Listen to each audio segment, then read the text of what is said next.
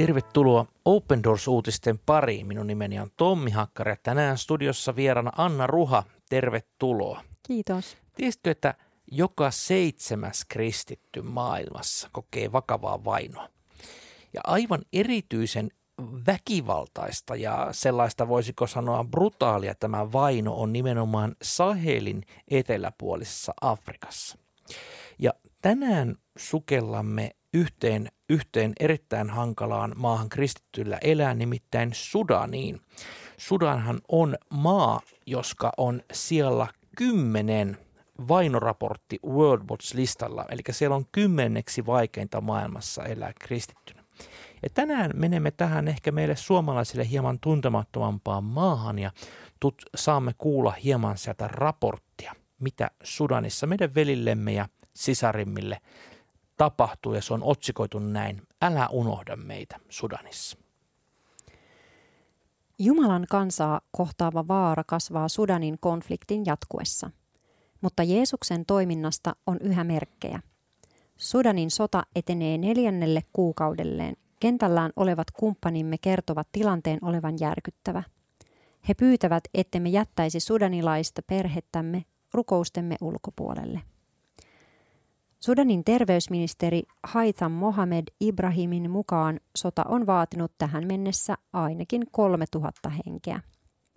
YK on pääsihteeri pelkää, että Sudan lähestyy täysimittaista sisällissotaa. Kansainvälinen siirtolaisuusjärjestö IOM raportoi yli 3,3 miljoonan ihmisen joutuneen pakolaisiksi – Kansainvälisten ja afrikkalaisten humanitaaristen järjestöjen keskuudessa leviää pelko avun riittämättömyydestä miljoonille pakolaisille. Tarjolla olevan avun pelätään jäävän saamatta sitä eniten tarvitsevilta. Sudan on vuoden 2023 World Watch-listan sijalla 10. Tämä tekee siitä äärimmäisen hankalan asuinmaan kristityille hyvinäkin aikoina – Open Doorsin kenttäkumppanin Fikirun mukaan Sudanin konfliktin aikana yli 165 kirkkoa on suljettu ja ainakin 15 on tuhottu. Kirkot raportoivat myös päivittäisistä, päivittäisistä ihmisoikeusrikkomuksista, kuten raiskauksista, tyttöjen sieppauksista ja kiinteistöjen ryöstämisistä. Tilanne vain huononee ja sudanilaiset kärsivät, hän sanoo. Ei näytä siltä, että sota loppuisi lähiaikoina. Tähän mennessä taistelevien puolten tulitauot eivät ole kestäneet kauaa. Huolestuttavampaa on, että ihmisoikeusasioiden hoitaminen ei ole parantanut eikä kumpikaan puoli ole halukas lopettanut, lopettamaan vihamielisyyksiä. Sudanin kristityt ovat erityisen haavoittuvaisia ja saavat kärsiä, Fikiru vahvistaa. Pyydämme, etteivät seurakunnat eri puolilla maailmaa väsyisi rukoilemaan tai unohtaisi rukoilla Sudanin tilanteen puolesta. Tiedämme, että maailmassa tapahtuu paljon pahaa, mutta älkää unohtako sisariamme ja veljiänne Sudanissa. Konflikti on käynnissä Abdel Fattah al-Burhanin johtaman Sudanin asevoimien eli SAF ja Mohamed Hamdan Dagalon johtaman puolisotilaallisen Rapid Support Forcesin välillä. Ryhmät työskentelivät yhdessä syöstessään vallasta Sudanin diktaattori Omar al-Bashirin vuonna 2019. Valtataistelu kuitenkin alkoi, kun suunnitelmat saada RSF-armeijan komentoon tulivat julki. Konflikti alkoi pääkaupunki Khartumissa, missä on levin, mistä se, mutta se on levinnyt sen ulkopuolelle. Uutisjärjestö Independent Catholic News raportoi väkivallan levinneen Etelä-Kordofanin ja Al-Nil al-Azrakin osavaltioihin. Tämä on vaikuttanut alueen valmiiksi haavoittuvaisiin kristittyihin yste- yhteisöihin. Sota-alueilla on yhä kristittyjä, joilla ei ole keinoja paeta, jotka kärsivät, emmekä voi auttaa heitä, Fikiru kertoo. Tämä on meille erittäin vaikeaa, he ovat osa Kristuksen ruumista – mutta kaauksen keskellä on myös vilauksia Jumalan työstä. Monet haavoittuvaiset ihmiset, kuten lapset, vanhukset sekä vammaiset ja sairaat, eivät kykene pakenemaan. Seitsemän katolista nunnaa on ottanut heitä asumaan kotiinsa kirkkoon. He ovat antaneet heille turvallisen piilopaikan, ruokaa ja vähän lääkkeitä. Toinen paikallinen kenttäkontakti asuu perheensä kanssa nunnien kirkossa. Hän kertoo, että eräänä yönä lapset olivat piilossa ja kysyivät nunnilta, saisivatko he osallistua nunnien rukoukseen. Oli sysi pimeää, sillä naapurustossa ei ollut ollut sähköä kuukausiin. He kokoontuivat yhteen ja rukoilivat rauhaa Sudaniin. Kuinka kaunis todistus Jumalan yliluonnollisesta rauhasta keskellä sota-aluetta. Jeesus on näyttänyt läsnäolonsa ja varustamisensa. Nunnat antavat vettä kaivosta, sillä monessa paikassa kaivot ovat kuivuneet sodan alettua, Fikiru selittää. Nunnilla on myös generaattori, jonka he antoivat käyttöön tunniksi päivässä. Näin osa meistä voi ladata puheliamme. Yksi nunnista kertoi minulle uskovansa, että heidät lähetettiin lähetystyöntekijöiksi, ei ainoastaan viestinviejiksi. Siksi asumme sudanilaisten kanssa, olivatpa he kristittyjä tai eivät, niin, ilo kuin sur, niin ilon kuin surun aikoina. Tämä on tosiaankin surun aikaa Sudanin kristityille. Open Doors arvioi, että Sudanissa on noin kaksi miljoonaa kristittyä. Jo valmiiksi monimutkaisen konfliktin raporttien mukaan ääri-islamistit ovat liittyneet taisteluun ja kristittyihin kohdistuva riski kasvaa. Fikiru vahvistaa raportit. Maassa olevat yhteyshenkilömme ovat antaneet ymmärtää, että ääri-islamistit pyytävät ihmisiä julkisesti liittymään Sudanin asevoimiin taistelussa RSFää vastaan hän kertoo. Toiset lähteet kertovat, että osa näistä militanteista tai oman käden oikeutta harjoittavista joukoista on entisiä al-Bashirin puolueen ja turvallisuusjoukkojen jäseniä.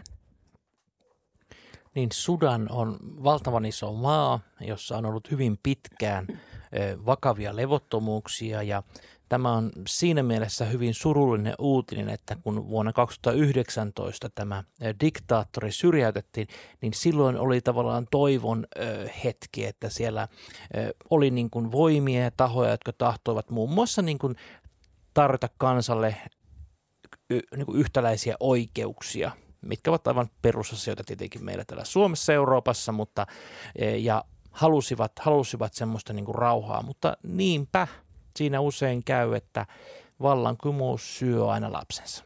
Ja sitten syntyy uusi sota, joka on, jos mahdollista, niin pahimmillaan vanhaakin hirveämpi. Kyllä näin on. Pitkään on jatkunut eikä, eikä vielä loppua näy sille. Ja samalla ei myöskään loppua näy, tunnu näkyvän meidän sisarien veljen tilanteessa siellä aika semmoisia hurjia kuvia. Tavallaan meille ne tuntuu, että ne on vain asioita, joita luetellaan tekstissä, että on, on o, kaiken, kaikenlaisia sieppauksia, raiskauksia, ryöstämisiä, kirkkojen tuhoamisia ja jokaisen sellaisen takana on kokonainen ihmiselämä ja, ja, ja hänen lähipiirinsä.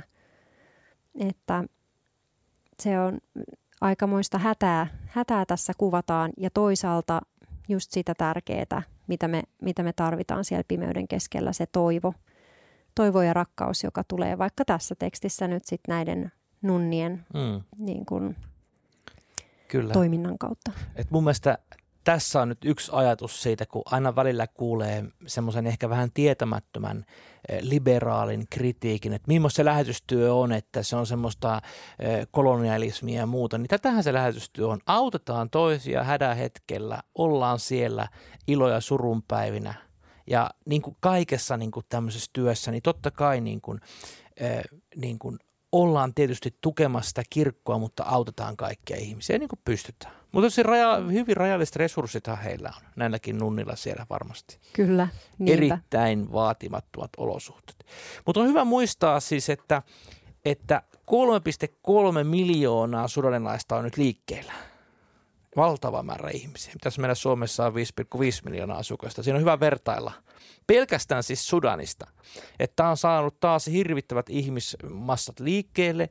Ja voitte kuvitella, kun tuommoinen porukka teeksi liikkuu, niin kyllähän siinä yhtä ja toista kärsimystä ja, ja ongelmaa ja haastetta kuule riittää. Ihan pelkästään siinä. Mm, se, on, se on just näin. Ja, ja just kuitenkin iso, isoin osa maailman pakolaisista asuu muualla kuin Euroopassa, että kyllä. se paine kasvaa kyllä. Kyllä. Ja sitten tota, niin, niin tässä oli mielenkiintoinen tieto, että peräti kaksi miljoonaa kristittyä ö, on on arvioitu olevan Sudanissa. Tämä on siinä mielessä tosi kiinnostava, koska olen aika varma, että nämä kaksi miljoonaa kristittyä eivät ole niin, kuin niin sanotusti, että se ei olisi merkityksellistä heille, koska siellähän on ollut siis sisällissota siis vuosikymmeniä. Ja tämähän on tämä huono tilanne jatkunut siellä loputtomasti ja se jopa Etelä-Sudanin valtio on tullut, minne ehkä valtaosa kristus on pystynyt muuttamaan niin mä luulen, että kaksi miljoonaa kristittyä ei ole silleen kovin kevyin perustein, jos ymmärrät, mitä tarkoitan. Että siellä on valtavasti meidän siskoja ja veljiä, kaksi miljoonaa, jotka todella on monimutkaisen ongelman keskellä ja hirvittävässä ahdingossa. Ja sanomattakin on varmaan kuulijoille selvää, että tämähän on aivan rutiköyhä maa muutenkin. Ja sitä ei tietenkään ilmastonmuutos paranna yhtään, joka vie sadot ja kaikki. Että onhan tämä niinku inhimillisesti aika toivoton tilanne. Mm. Mm. Mutta onneksi Jumalalla on toivoa ja mitä me voimme täältä Suomesta tehdä, niin me voimme aina rukoilla ja auttaa siinä, missä pystymme. Ja niinpä me tässä ohjelmassakin halutaan joka kerta aina rukoilla vainottujen kristojen puolesta, koska se on se ykkösjuttu, mihin me nyt halutaan kutsua sinua, hyvä kuulija, että vaikka tämä kuulostaa toivottomalta ja kieltämättä minunkin korvissani tuntuu toivottomalta aikaa, join kun näitä lukee, niin me voimme aina rukoilla ja kääntyä kaikki valtia Jumalan puoleen. Joten hiljennytään rukouksen. Rakas taivaallinen isämme, näet todella Sudanin kaksi miljoonaa kristittyä, jotka elävät siellä maassa, jossa on siis vuosikymmeniä vallinnut sota ja sekava tilanne ja nyt tämä uusi sisällissotaa lähentelevä kaos. Pyydetään, että olet näiden veljemme ja sisarien kanssa ja näet, että heillä on näitä vainoja, tulee hyvin monelta puolelta, tulee ihan sen sisällissodan takia, mutta tulee ääri-islamistien puolelta, tulee eh, ehkä oman heimon, suvun lukemattomia syitä. Herra, sinä näet ne. Ja sehän näet, että varmasti näistä kristyistäkin hyvin moni on myöskin pakolaisena eri maissa ja näet sen kärsimyksen ja näet ne vaikeudet. Herra, pyydetään, että niissäkin hyvin vaatimattomissa oloissa, niin Herra, sinun seurakunta saisi elää, kasvaa ja sä voit antaa toivoa ja lohdutusta näille sudanilaisille ystäville. Äläkä anna meidän myöskään Suomessa unohtaa Sudanin ystäviä ja kaikkien muiden kriisien, jotka ovat ehkä meiltä hieman lähempänä, niin, ja tästäkään ei ehkä uutisissa niin paljon puhuta, niin älä anna Herra meidän kuitenkaan unohtaa sudanilaisia ystäviämään. Suljetaan heidätkin rukouksiin. Pyydetään Herra tähän voimaan Jeesuksen nimessä. Lisää tietoa Sudanista löydät osoitteesta opendoors.fi kautta Sudan. Sieltä voit perehtyä tämän maan monimutkaiseen tilanteeseen. Lisäksi kehotan sinua tilaamaan myös Open Doors-lehden osoitteesta opendoors.fi kautta liity. Me kuulemme ensi viikolla, jos Jumala suo.